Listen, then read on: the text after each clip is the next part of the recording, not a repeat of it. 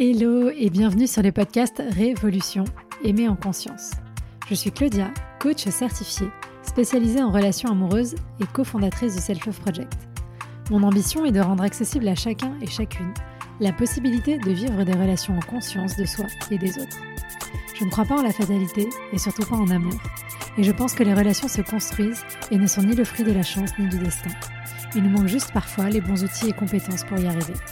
Et ce sont justement ces outils, pour reprendre le pouvoir sur ta vie amoureuse, que je souhaite te transmettre au travers de ce podcast, que tu sois en post-rupture, à la recherche de l'amour ou déjà en relation. Faire évoluer ton rapport à toi pour révolutionner ta vie amoureuse. Tu peux aussi me retrouver sur Instagram, sur selfloveproject.fr, pour encore plus de contenu. À très vite. Bonjour et bienvenue dans ce nouvel épisode de la FAQ. Aujourd'hui, je suis encore toute seule parce que pareil, on n'a pas eu le temps avec Lauriane d'enregistrer, mais promis, Lauriane revient bientôt. Elle est occupée à coacher les coachés du groupe de novembre là.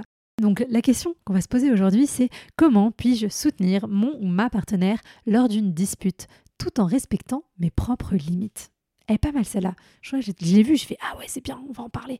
Du coup, comment est-ce qu'on fait ? Bah déjà, le premier point, vous allez me dire Captain Obvious, Cimer, mais bon, quand même, c'est de connaître vos propres limites dans la dispute. Parce que des fois, vous utilisez des mots ou des concepts comme ça, mais vous les avez pas forcément définis pour vous-même.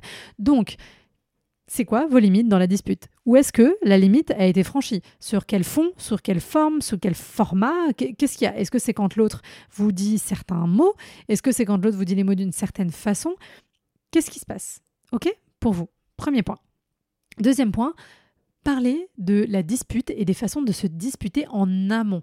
Voilà. N'attendez pas la crise pour parler de la crise. Une bonne crise est une crise qu'on a anticipée. Vous voyez, c'est comme un bon confinement, c'est un confinement qu'on avait anticipé.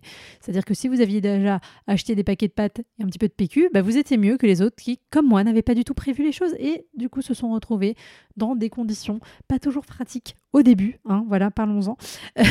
Mais tout ça pour dire que toute gestion de crise nécessite un travail en amont. Donc là, c'est pareil. Ouvrez cet espace de parole en demandant aussi à l'autre « Comment puis-je faire pour te soutenir ?» dans la dispute. De quoi tu as besoin dans ces moments-là pour qu'on puisse bien se disputer et avoir un conflit fertile ? Si vous n'avez pas écouté l'épisode de mercredi, c'est le moment, sur les conflits fertiles. Mais voilà, parler de l'autre, dire mais est-ce que c'est facile ou est-ce que c'est difficile pour toi la dispute ? De quoi tu as besoin ? Qu'est-ce qui te déclenche ? Qu'est-ce qui se passe ? Voilà, comment on pourrait faire pour créer un espace de dispute qui soit soutenant pour la relation ? C'est contre-intuitif, mais je vous jure que ça marche bien.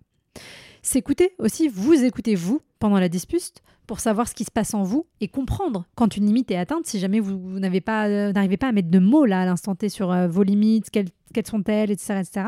Prendre ce temps de vous poser la question. Là, on est en train de s'engueuler, je sens que... Ouh là, je suis en colère, ça va pas. Pourquoi je suis en colère ? Il a dit quoi ? Qu'est-ce qui se passe ? Elle a dit quoi ? Qu'est-ce qui se passe ? Enfin voilà, prenez cette ou je suis triste, ou prenez ce temps de nommer cette émotion et d'essayer de comprendre là ce qui a été dépassé, comment ça a été dépassé, et éventuellement, pourquoi pas, de dire bah écoute là, je pense qu'il faut qu'on fasse une pause. Et puis on reviendra dans 20 minutes ou dans 1 heure ou dans 2 heures quand on sera un peu calmé pour reprendre ça et que ça redevienne fertile. J'ai oublié d'en parler là dans l'épisode d'avant, de rendre le conflit fertile. Mais voilà, se dire ça et donc vous-même essayez de pas vous laisser embarquer. Et pareil, peut-être repérer chez l'autre certains signes qui montrent que l'autre est en surcharge émotionnelle. Surtout si vous avez moins de mal dans le conflit, repérer quand l'autre va être en surcharge émotionnelle. Et peut-être lui dire, écoute chérie, là j'ai l'impression que ça devient difficile pour toi. Est-ce que tu me confirmes ou pas cette information ? Et l'autre va vous dire, oui c'est vrai que ça devient compliqué, voilà machin. Bah écoute, ce que je te propose c'est qu'on fasse une pause et qu'on revienne. Vous voyez donc, être dans cet accompagnement. Parce que, encore une fois, vous n'êtes pas ennemi. Vous n'êtes pas là pour vous détruire. Vous n'êtes pas là pour vous démonter la tronche. Vous êtes là pour avancer. Donc quand vous voyez que l'autre est en difficulté, lui tendre la perche, lui tendre la main. C'est-à-dire c'est des signaux d'apaisement. Qui vont dire « Hé, on est toujours amis, ok, on n'est pas d'accord, mais je t'aime. Je t'aime et là, je vois que c'est difficile pour toi. Qu'est-ce qui se passe ?» Ok ?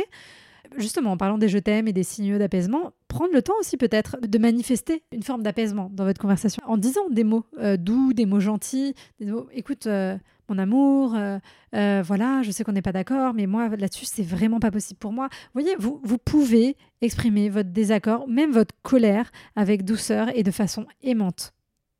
Sachant que le désaccord n'est pas le désamour, vous voyez ? Donc, voir comment dans votre vocabulaire, vous pouvez montrer à l'autre que vous êtes présent, présente, encore plus si pour l'autre, c'est plus difficile que vous d'être dans le conflit. Être évidemment vous dans l'écoute active, ça c'est la base de la communication, et pourtant c'est tellement difficile d'être vraiment dans l'écoute active, mais ne pas chercher à interpréter ce que dit l'autre, mais bien à comprendre. Essayez de comprendre. Vous n'êtes pas obligé de réussir à comprendre, mais au moins vous pouvez essayer de comprendre.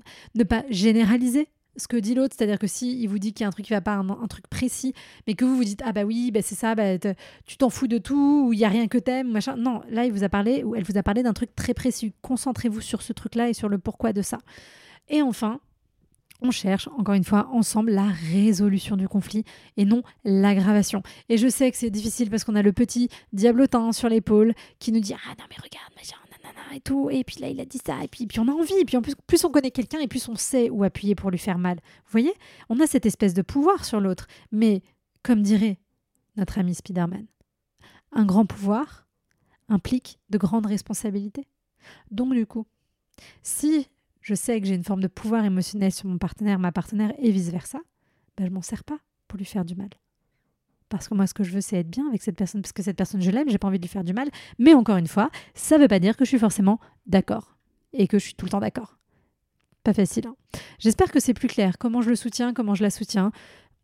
Bonne connaissance de moi, bonne lecture de moi-même pendant le conflit, préparation du conflit en amont, échange sur nos façons d'être en conflit, écoute active, ne pas surinterpréter, ne pas généraliser le propos, et aussi tendre la perche à l'autre si on sent qu'il est en difficulté, si elle est en difficulté, pour le ramener à nous et pour se rappeler qu'on est ensemble dans cette opération.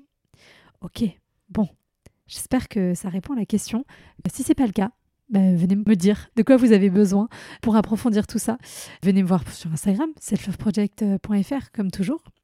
Et merci d'avoir partagé ce moment avec moi. Les relations sont un voyage en constante évolution et je suis honorée de faire partie du vôtre. Prenez soin de vous et à bientôt dans un prochain épisode.